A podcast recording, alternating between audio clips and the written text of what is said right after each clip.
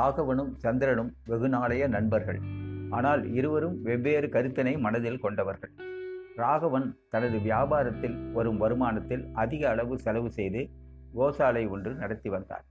இதற்காக ஒரு இடத்தை வாடகைக்கு எடுத்து அதில் ஆட்களை பசுக்களை பராமரிப்பதற்காக நியமித்து செவ்வனை செய்து வந்தான். இதனை இவன் லாப நோக்கில் இயக்கும் ஒரு வர்த்தக இடமாக கருதாமல் சேவை மனப்பான்மையுடன் நடைபெறும் ஒரு வழிபாட்டு இடமாகவே நினைத்து பராமரித்து வந்தான் நேரத்தில் பசுக்களை நீராட்டுவது உணவளிப்பது போன்றவைகள் நேரடியாகவே இவன் கவனம் செலுத்தி கண்காணித்து வந்தான். அதேபோல் பசுவின் கன்றுகள் காளைகள் இவைகளையும் போற்றி பாதுகாத்து வந்தான். பசுக்கள் பால் கொடுக்கும் வரை நன்றாக பராமரிப்பது பின்னர் கண்டுகொள்ளாமல் விட்டுவது விட்டு விடுவது என்பதெல்லாம் இவனுக்கு பிடிக்காத ஒன்று. மொத்தத்தில் ஒவ்வொருவரும் தனது வீட்டில் தாய் தந்தை குழந்தைகள் என அன்பையும் பாசத்தையும் பொழிந்து வாழ்ந்து வருவார்களே. அதே போல்தான் இந்த கோசாலையும் இருக்க வேண்டும் என்பது இவனது ஆசை. இதே எண்ணம் கொண்ட நிறைய மனிதர்கள் இங்கே வந்து தனது சேவைகளை நேரம் கிடைக்கும் போதெல்லாம் இலவசமாக செய்து வந்தனர். மொத்தத்தில் இந்த இடம் மக்கள் மத்தியில் ஒரு பேரும் புகழும் பெற்ற இடமாக செயல்பட்டது. இதில் கிடைக்கும் வருமானத்தை கென எடுத்துக்கொள்ளாமல் அதை மேலும் திறம்பட செயல்படுத்துவதற்காக பயன்படுத்தினான். சந்திரன் இவனது நண்பனாகியால் அவ்வப்பொழுது ராகவன் நடத்தி வரும் இந்த கோசாலைக்கு வருவான். அப்படித்தான் ஒரு நாள் ராகவா நான் சில யோசனைகள்லாம் சொல்லட்டுமா? தாராளமாக சொல். ஆனால் ஒன்று இதை நான் சேவை மனப்பான்மையில் தான் நடத்திவிட்டு வரேன். இதில் எனக்கு ஒரு ஆத்ம திருப்தி இருக்கு. ஆகையால் இதனை கலைக்கும் விதமாக பணம் பார்க்கலாம் என்ற யோசனையை கருத்தில் கொண்டு எதையும் நீ தெரிவிக்க வேண்டாம். எனக்கு அந்த மாதிரி யோசனை தேவையில்லை. என்றதும் பால் கொடுக்கும் பசுக்களுக்கு நீ தாராளமாக சத்தான உணவு கொடு. அப்பொழுதுதான் உனக்கு லாபம் ஈட்டி கொடுக்கும்.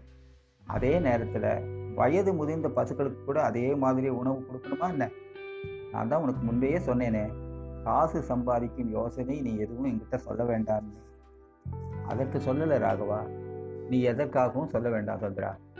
உன்னை உன்னுடைய அப்பா அம்மா வளர்த்து ஆளாக்கினார்கள் இல்லையா? அவர்கள் பெரியவர்களானவருடன் நீ உனக்கு பாரமாக நினைத்து அவர்களை நீ ஒதுக்கி விடுவாயா என்ன இதனால் வரை அவர்கள்தானே உன்னை வளர்த்தது ஆளாக்கினது அதை மறந்து ஒதுக்கி வைப்பாயா? அதே போல்தான் இங்கும். பசு பால் கறந்து கொடுக்கும் வரை பேணி பாதுகாப்பது பின்னர் ஓரங்கட்டி ஒதுக்கி விடுவது.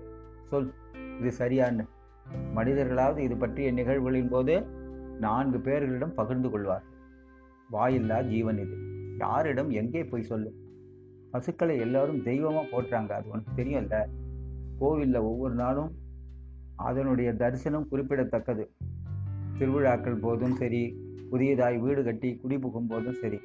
பசுக்கும் கன்றுக்கும் அங்கே ஒரு முதலிடம் கொடுக்கப்படுது. தெரியும் இல்லையா உனக்கு?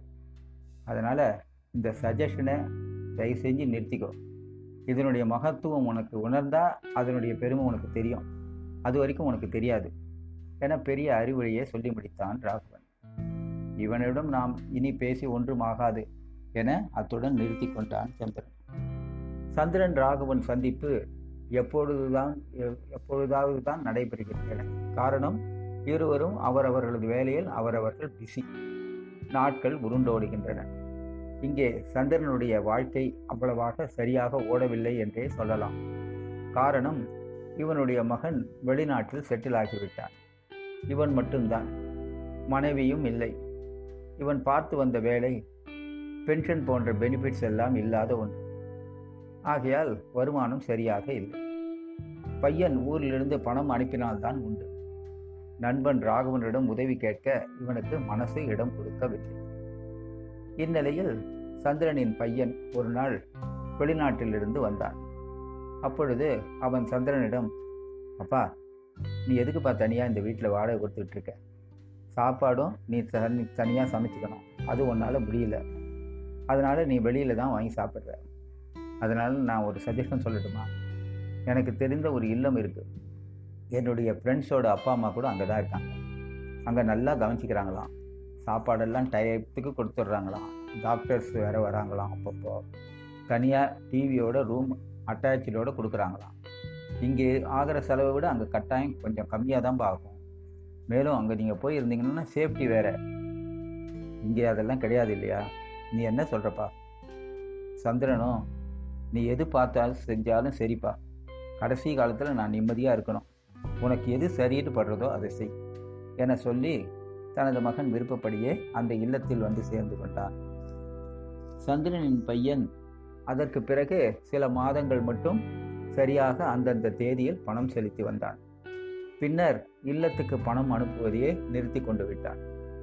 இல்லத்தில் உள்ளவர்கள் இதனை சந்திரனிடம் தெரிவித்தனர். சந்திரனும் தனது பையனுக்கு பல தடவை ஃபோன் செய்கிறான். பலன் இல்லை. சுவிட்ச் ஆஃப்னு சில நேரம் வருது. சில நேரம் ஃபோன் போனாலும் எடுக்கிறது இல்லை அந்த நேரத்தில் நிர்வாகியை பார்த்து சொல்கிறார் என்னோட பையன் ஃபோனே எடுக்க மாட்டேங்கிறான். என்ன செய்யறதுன்னு தெரியல. நான் வேணா ஒன்று செய்யட்டுமா? நான் அஞ்சு லட்சம் எஃப்டியில் போட்டு வச்சுருக்கேன். அதை நான் பிரேக் பண்ணி கொடுக்கட்டுமா? அதெல்லாம் வேண்டாம் சார் நீங்கள் அதை அப்படியே வச்சுக்கோங்க பத்திரமா. தேவைப்பட்டால் நாங்களே கேட்குறோம். அப்போது எனக்கு ஆகிற செலவுக்கெல்லாம் நீங்கள் என்ன சார் செய்வீங்க? இந்த மாதிரி உள்ளவர்களுக்காகவே உதவி பண்ணுற ஒருத்தர் இருக்கார். அவர் ஒவ்வொரு மாதமும் இங்கே வந்து அவரால் என்ன செய்ய முடியுமோ அதை செஞ்சுட்டு போவார். அவர் நாளைக்கு வரார். வந்ததும் நான் சொல்கிறேன் நீங்கள் அவரை பார்க்கணும்னு நினச்சா வந்து பாருங்கள் கட்டாயம் இல்லை. நீங்கள் கேட்கவே இதை சொல்கிறேன் அவர் யாரையும் பார்க்கவும் விரும்ப மாட்டார். பணம் கொடுத்துட்டு போயிடுவார். என சொல்ல முடித்தார் அந்த இல்லத்து நிர்வாகி. மறுநாள் அதே அந்த இல்லத்திற்கு அதே அந்த நிர்வாகி பார்க்க அவர் சொன்ன அந்த நபர் வந்தார். அவரை உபசரித்தார்கள். அந்த நிர்வாகி அவரிடம் இந்த மாதத்தும் ஒரு புதிய முதியவர் வந்திருக்கிறார். அவரது பையனிடமிருந்து தற்போது பணம் வருவதில்லை என்றதும் பரவாயில்ல. நான் அவருக்காக ஆகும் செலவை நான் பார்த்துக்கிறேன். அவரிடம் சொல்லுங்கள் நான் கொடுத்துட்றேன் தங்களது பையன் இப்போது தான் ஃபோன் பண்ணினார் பணம் அனுப்பிவிட்டதா? அப்படின்னு அந்த பெரிய மனுஷருக்கு தெரிவிப்படுத்திருக்கோம் ஏன்னா அவருடைய மனசில் ஃபீலிங்ஸ் எல்லாம் அந்த மாதிரி ஃபீலிங்ஸ் எல்லாம் இருக்க வேண்டாம். தன் பையன் பணம் அனுப்பலையன்றதெல்லாம். என சொல்லி கொண்டிருக்கும் பொழுதே இவர்கள் சொன்ன அந்த பெரிய மனிதரை பார்க்க வேண்டும் என்ற எண்ணத்தில் அவர் வந்த விஷயம் தெரிந்ததும் அந்த ரூமுக்குள் நுழைந்தார் சந்திரன். அந்த நபர் வேறு யாரும் இல்லை. சந்திரனின் நண்பர் ராகவன் தான் ஒருவரை ஒருவர் சந்தித்ததும் ஆச்சரியம் வெட்கம் அழுகை எல்லாம் ஒன்று கலந்தன. பேச இருவருக்கும் வார்த்தைகள் வரவில்லை. சில நேரம் மௌனமாகவே இருந்தனர்.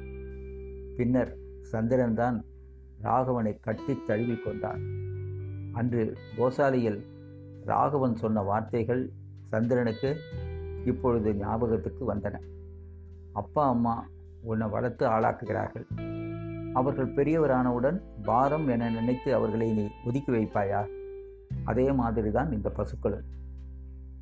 அந்த இல்லத்து நிர்வாகிக்கு அன்று இவர்களுக்குள் நடந்த உரையாடல்கள் வேண்டுமானாலும் தெரியாமல் இருக்கலாம். தற்போது பார்த்த காட்சிகளை கொண்டு உண்மையை இவர்கள் ஊகித்திருப்பார்கள் இல்லையா?